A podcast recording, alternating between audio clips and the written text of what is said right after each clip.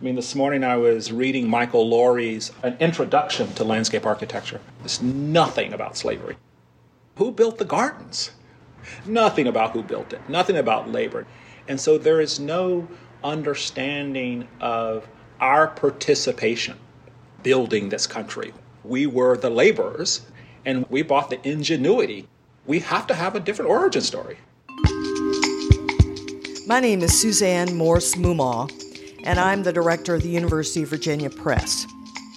I want to welcome you to this edition of UVA Press Presents, featuring Professor Walter Hood and Miss Grace Mitchell Tada, discussing their new book, Black Landscapes Matter. Professor Hood is a MacArthur Fellow and Professor of Landscape Architecture and Environmental Planning and Design at the University of California, Berkeley.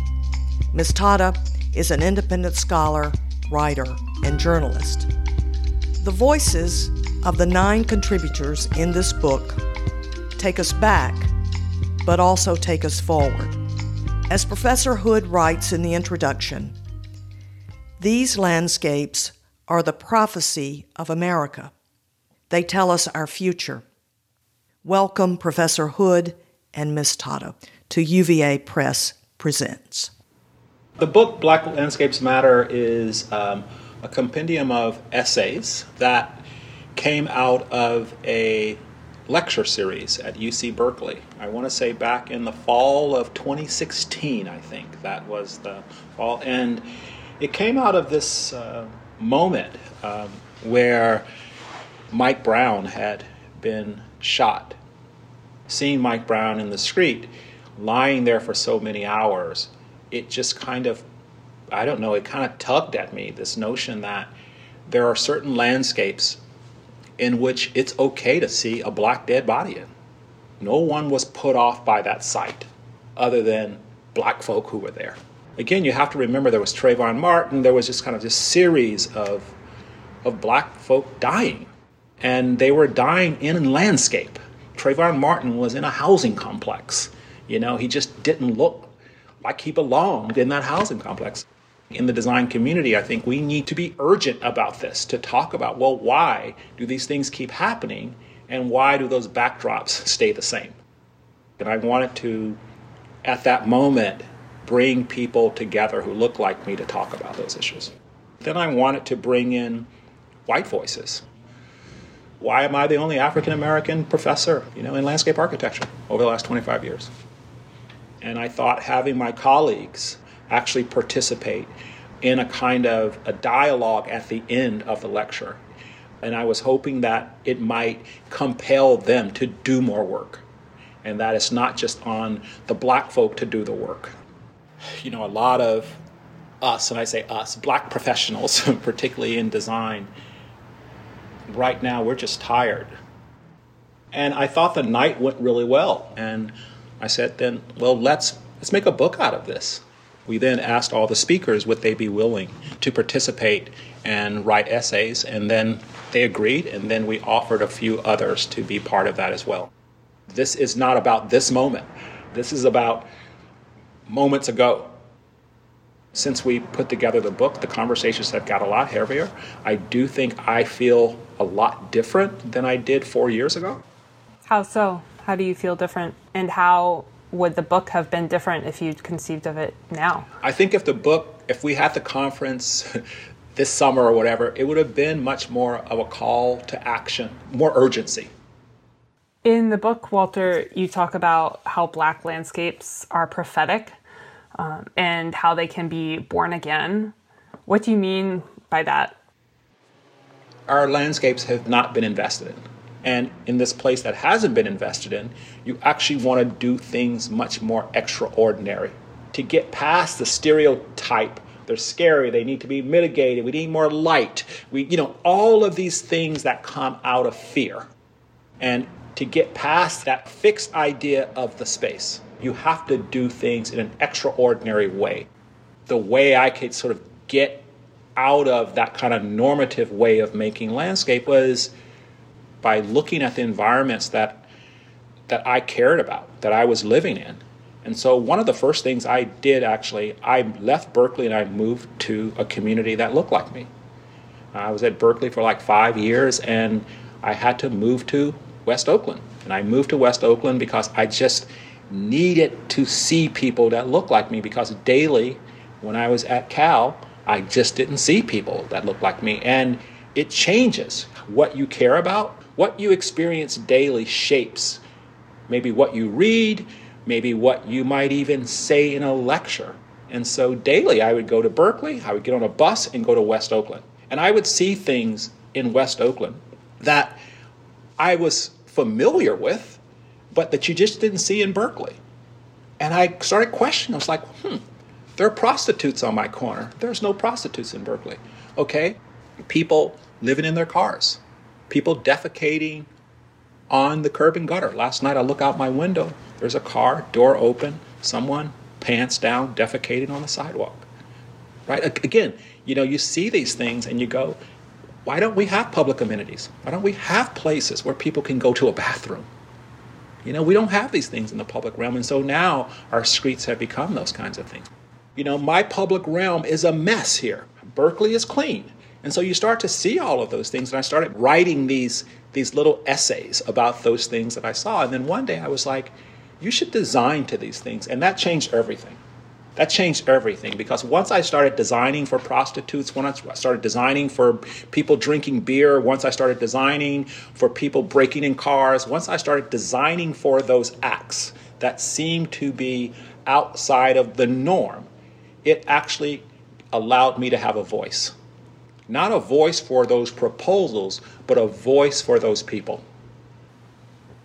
Can you give some examples exactly like in the landscape? What what sort of design decisions do you make when you're designing for people in West Oakland versus people in Berkeley? Um, again, in landscapes that haven't been invested in, you have to go big. And whether you're working at a small scale or big scale, you have to do more. It's like Splash Pad Park uh, under a freeway. You have to see these places differently. We said, okay, maybe next to the freeway, maybe you can plant tall trees, make this beautiful screen, and then create this landscape, right? That maybe people can see the cars going by, but it's a landscape that's just really different. It's not, it's not mitigating the freeway. Designers come in and go, oh, you're not doing well in landscape architecture. Oh, let's do a community garden, let's paint the street, let's do all of this low hanging fruit you know, where we really should be going in and saying we need to come big. To me, landscape architecture can provide beauty in people's lives. It can provide environments where people can be empowered, be empowered to think that they can be anyone they want to be. They can go any place they want to go. Our artistry, to me, is making space and creating these environments in which people can can get sunshine on their face. Just a place where, you know, you can you can revel, and there's just not that many places. Now, our medium is very simple. We have some paving, we have some trees, we got some site furniture. You know, I mean, it's not like we have everything at our disposal. So we have to like work and be very, very clear how we use that medium. The problems, I mean, you're not going to fix the problems, but you can actually bring a moment in someone's life where they feel someone was compelled to make their environment better. Our Bayview Opera House project that opened a few years ago, I just remember the the custodian there was a brother from East Oakland. He was like, every time we talk about the project, he's like, Walter, you know, they're just going to tear it up, man. Why are you doing this? They're just going to tear it up, man. You know, and so if you're in a place long enough, you, you start to get to a place where you think you don't even deserve good stuff. Right? It's like, oh man, you're putting in steel. Oh man, you're doing that. So he couldn't believe all this stuff. And on opening day, he came up. He was like, man, this is awesome. I don't know how long it's gonna last. And then I see him like, you know, months later. He's like, man, this thing, this place is awesome. But you know, that's the work. You know, it's just been conditioned that you know we should live in these places this way. Our landscapes have been discarded we saw that in urban renewal. You know, we even see that today by just not even not even paying attention to places. Can you talk a little bit about how that same phenomenon is found in the various other authors' pieces like what's that look like in Detroit and Maurice Cox's work that he writes about? You know, Maurice has this amazing diaspora that he's participated in, you know, since Charlottesville, Virginia, the housing community that he helped build, and then he was down in New Orleans, you know, and then from there he's in Detroit and now he's in Chicago. And if you think about all of these places, these are places where there has always been a very strong black presence my favorite joke of Richard Pryor is, you know, the slaves landed. It's like the first thing they said when they stepped off the boat is, which way to Detroit? right? And so Detroit had always been that kind of place where you think of Detroit, Motown, black folk, right? And so how do we not just pay homage to it, how do we not lose that in these places? And I think Maurice, when he went to Detroit, he was really trying to, again, leverage all of that in a way to create a new kind of urbanism. And I think it's just really difficult because you're doing it in the face of economic speculation. I mean, capitalism, it's here, but you're also doing it where there has been years and years of disinvestment in a place. You have to completely deconstruct the whole system, right? I mean, you have to basically find value in those places without getting rid of people. So, what's Maurice proposing in Detroit? Well, a lot of his attention was to the neighborhoods. Instead of thinking about the, the CBD, the CBD, the CBD, to start thinking about those neighborhoods. And he was trying to marry designers, different designers to different neighborhoods, where there's a sense of, you know, we want quality designers designing in our neighborhoods. And that has to start at the top. That's not something that's just going to come up from the bottom.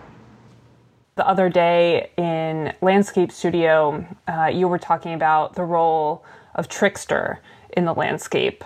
And Austin Allen, in his essay, he talks about the trickster as a constant presence in Black landscapes. Can you talk a little bit about how you think about that in your design?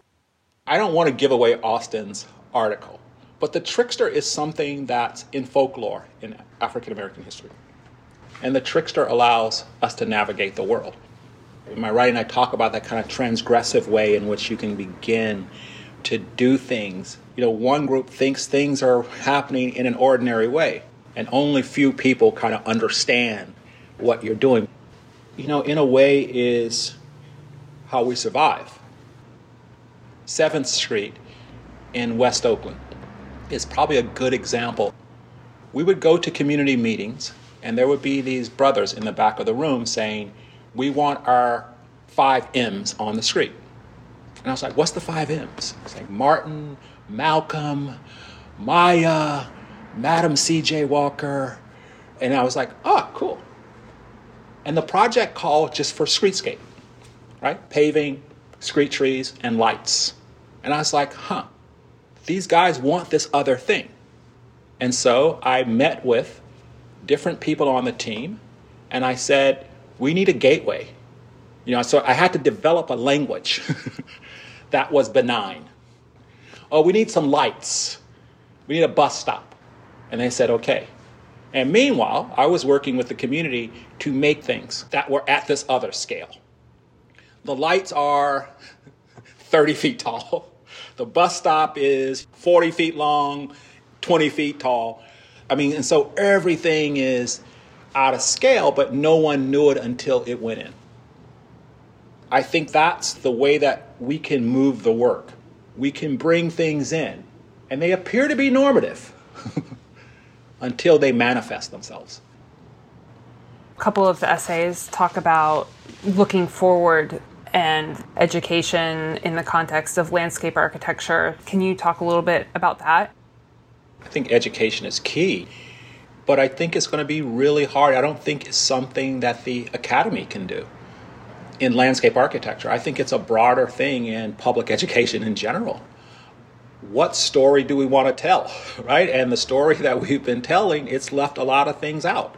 And if you take our profession, which is kind of rooted in that story, I mean, this morning I was um, writing the introduction for the IAM, um, International African American Museum book that we're working on, and I was reading Michael Laurie's uh, an introduction to landscape architecture.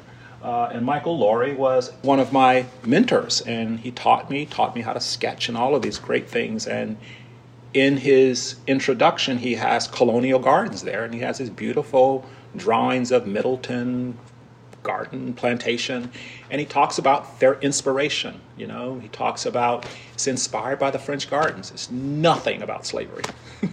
Nothing about who built it. Nothing about labor. Nothing about the condition of the country and so there is no understanding of our participation building this country, where we know we were the laborers there, and we know, particularly with Middleton, we bought the ingenuity to move the water around to grow the rice.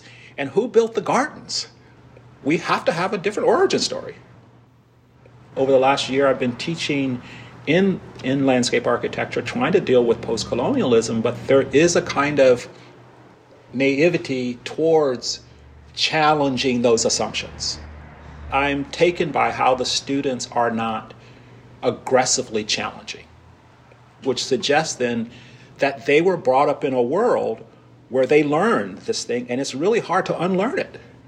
I think it's going to be really difficult. Uh, one of my good friends, Lesley Lokko, who's South African, started the school in Joburg. She went to City College to take over the program there. Um, and last couple weeks, she resigned.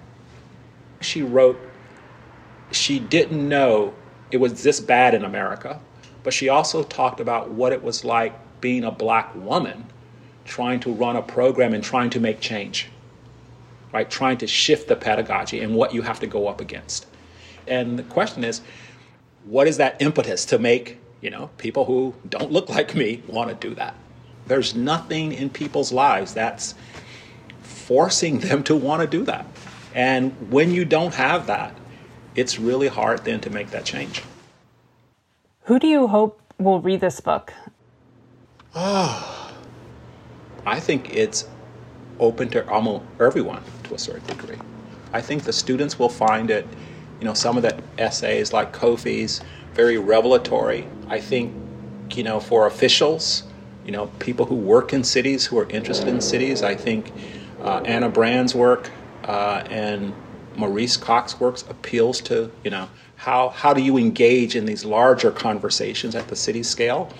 And then I just think, you know, the average person should be able to pick it up and actually thumb through uh, the various essays. I think, you know, I think the essay Trade and Shrine, you know, it's almost like it could have been in a newspaper, right? I mean, someone writing an editorial. And so I think the book should have resonance across the scale. So I don't see it only as an academic book.